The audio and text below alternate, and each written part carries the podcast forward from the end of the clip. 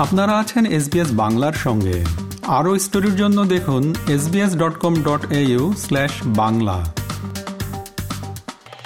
বাংলাদেশের উপকূলীয় অঞ্চলে কৃষি জমিতে লবণাক্ততা বাড়ছে। শুষ্ক মৌসুমে অনেক জমি পতিত থাকে এবং এইসব জমিতে তখন কোনো কৃষি পণ্য উৎপাদন হয় না।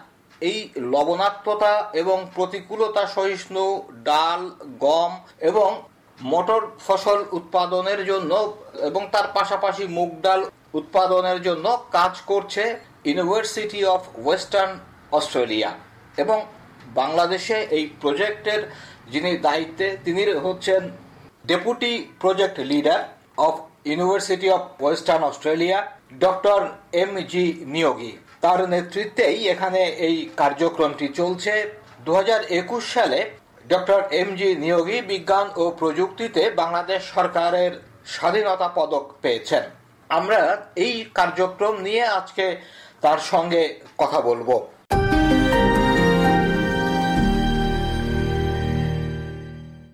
Doctor M G Niyogi SBS বাংলায় আপনাকে স্বাগত। ধন্যবাদ। ডক্টর নিয়োগী আমরা জানি যে আপনারা এখানে মানে ইউনিভার্সিটি অফ ওয়েস্টার্ন অস্ট্রেলিয়া এখানে কাজ করছে দু হাজার সতেরো সাল থেকে।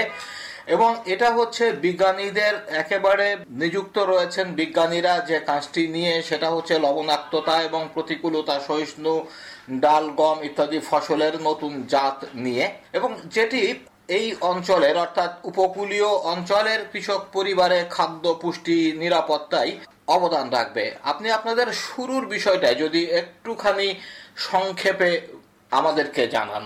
প্রথমেই আমরা যখন দু হাজার সতেরো সনে এই প্রকল্পটা উপকূলীয় অঞ্চলে শুরু করি, সেই সময়ে আপনারা জানেন যে বাংলাদেশে প্রায় চার লক্ষ উনচল্লিশ হাজার হেক্টর জমি শুষ্ক মৌসুমে পতিত থাকে। সেখানে শুধুমাত্র আমন ধান হয়।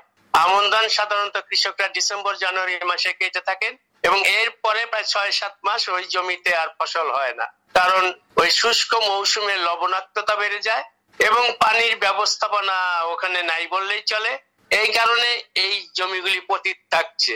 তো আমরা ওইখানে বাংলাদেশ সরকার এবং অস্ট্রেলিয়ান সরকারের সহায়তায় SCI R Australian centre of international agriculture research এর তাদের সহায়তায় ইউনিভার্সিটি অফ ওয়েস্টার্ন অস্ট্রেলিয়ার নেতৃত্বে আমরা ওইখানে গম এবং ডাল ফসল যাতে করে শুষ্ক মৌসুমে উৎপাদন করা যায় ওই লবণাক্ত জমিতে সেইখানে জাত উদ্ভাবন এবং প্রযুক্তি উদ্ভাবনের জন্য কাজ করে যাচ্ছি।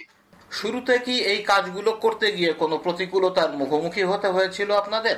না তেমন কোনো প্রতিকূলতার মুখোমুখি করতে হয়নি। এখানে যেহেতু এটা অস্ট্রেলিয়া এবং বাংলাদেশের যৌথ উদ্যোগে আমাদের এই প্রোগ্রামগুলি আমরা বাস্তবায়ন করছি।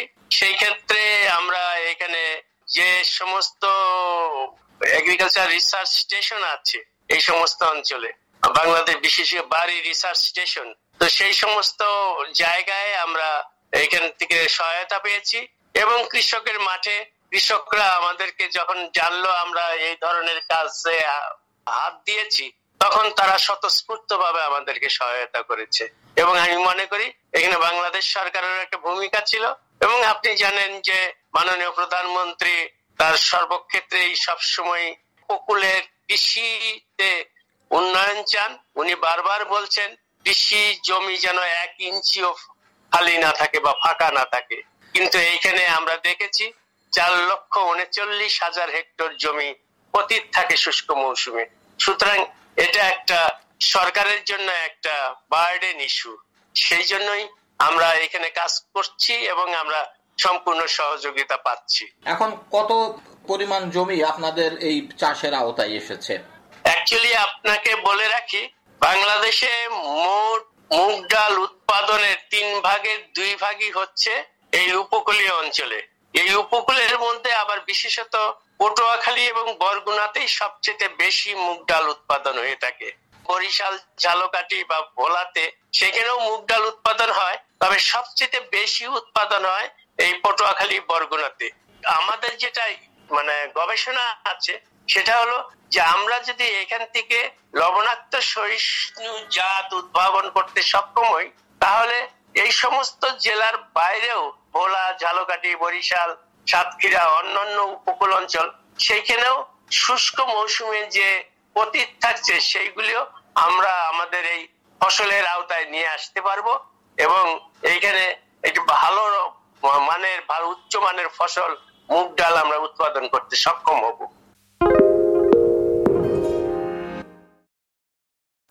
বিভিন্ন ফসলে পোকামাকড়ের যে আক্রমণ হয়, পোকামাকড় আসে রোগ বালাই হয়। এখন এই জাতীয় কোনো সমস্যার মুখে আপনারা পড়েছেন কিনা যদি পড়ে থাকেন, তো সেক্ষেত্রে বালাইনাশক সেখানে প্রয়োগ, পোকামাকড় দমনের জন্য যে যে ওষুধপত্র বা ইত্যাদি বালাইনাশক দমন ইয়ে দিতে হয়, প্রয়োগ করতে হয়, সেক্ষেত্রে আপনারা কি পরিবেশ সম্মত কোনো উপায় বেছে নেন কিনা?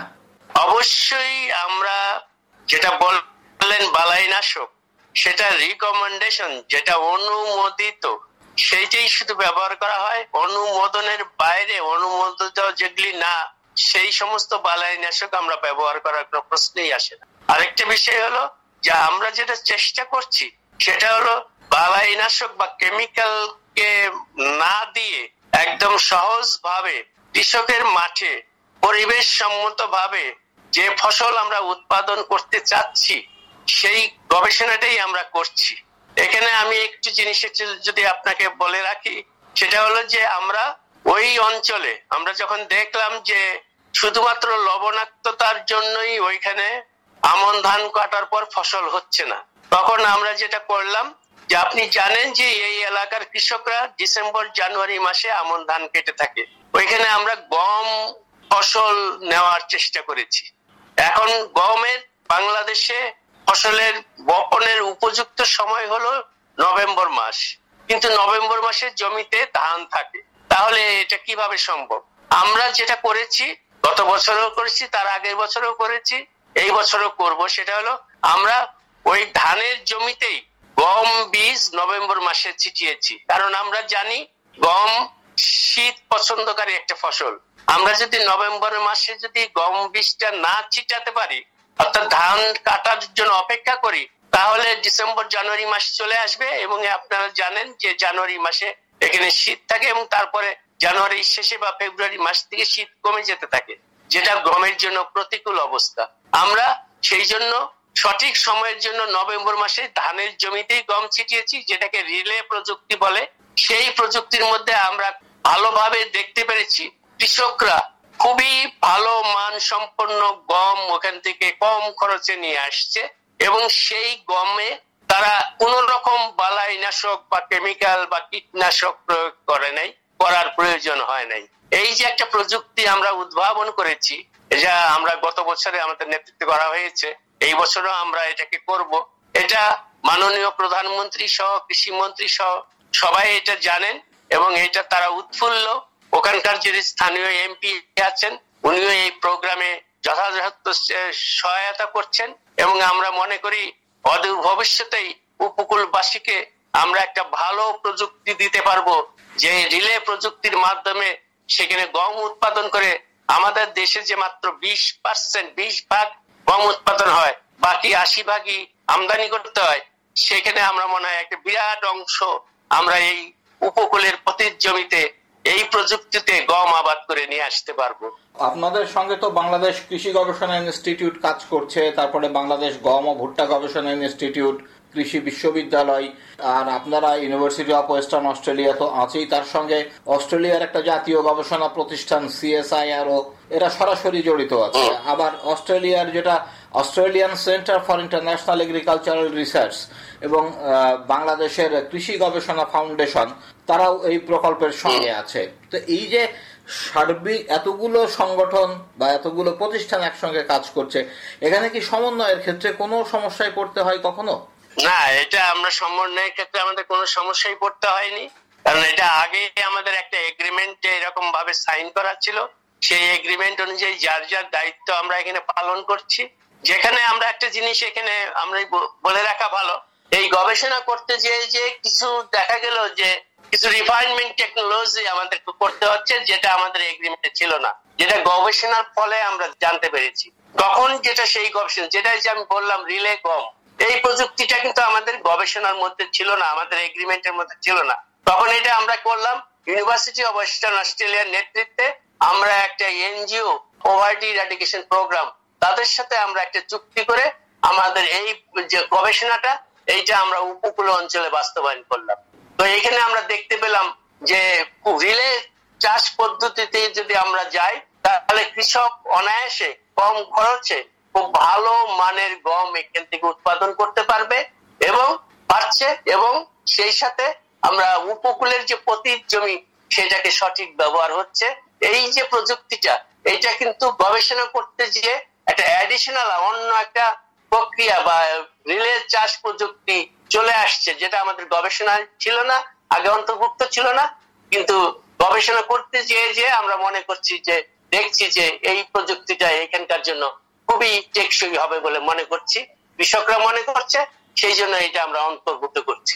সুতরাং এই ধরনের স্কোপ আছে। আমাদের গবেষণা করতে গিয়ে যদি দেখা যায় যে, ওই কৃষকের ভালোর জন্য, কৃষির ভালোর জন্য আমরা যদি অন্য যেটা গবেষণার মধ্যে যেটা আমাদের এগ্রিমেন্টে নাই এরকম প্রযুক্তিও যদি আমাদের করতে হয় সেই ক্ষেত্রে অস্ট্রেলিয়ান গভর্নমেন্ট আমাদেরকে সেই সহায়তাটা দিচ্ছে এবং সেই ক্ষেত্রে আমরা এগ্রিমেন্টটা করে নিয়ে আমরা সেই ধরনের গবেষণা করতে পারছি।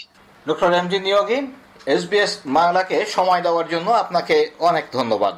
আপনাকেও ধন্যবাদ আমাকে কথা বলার সুযোগ দেওয়ার জন্য। ধন্যবাদ সবাইকে।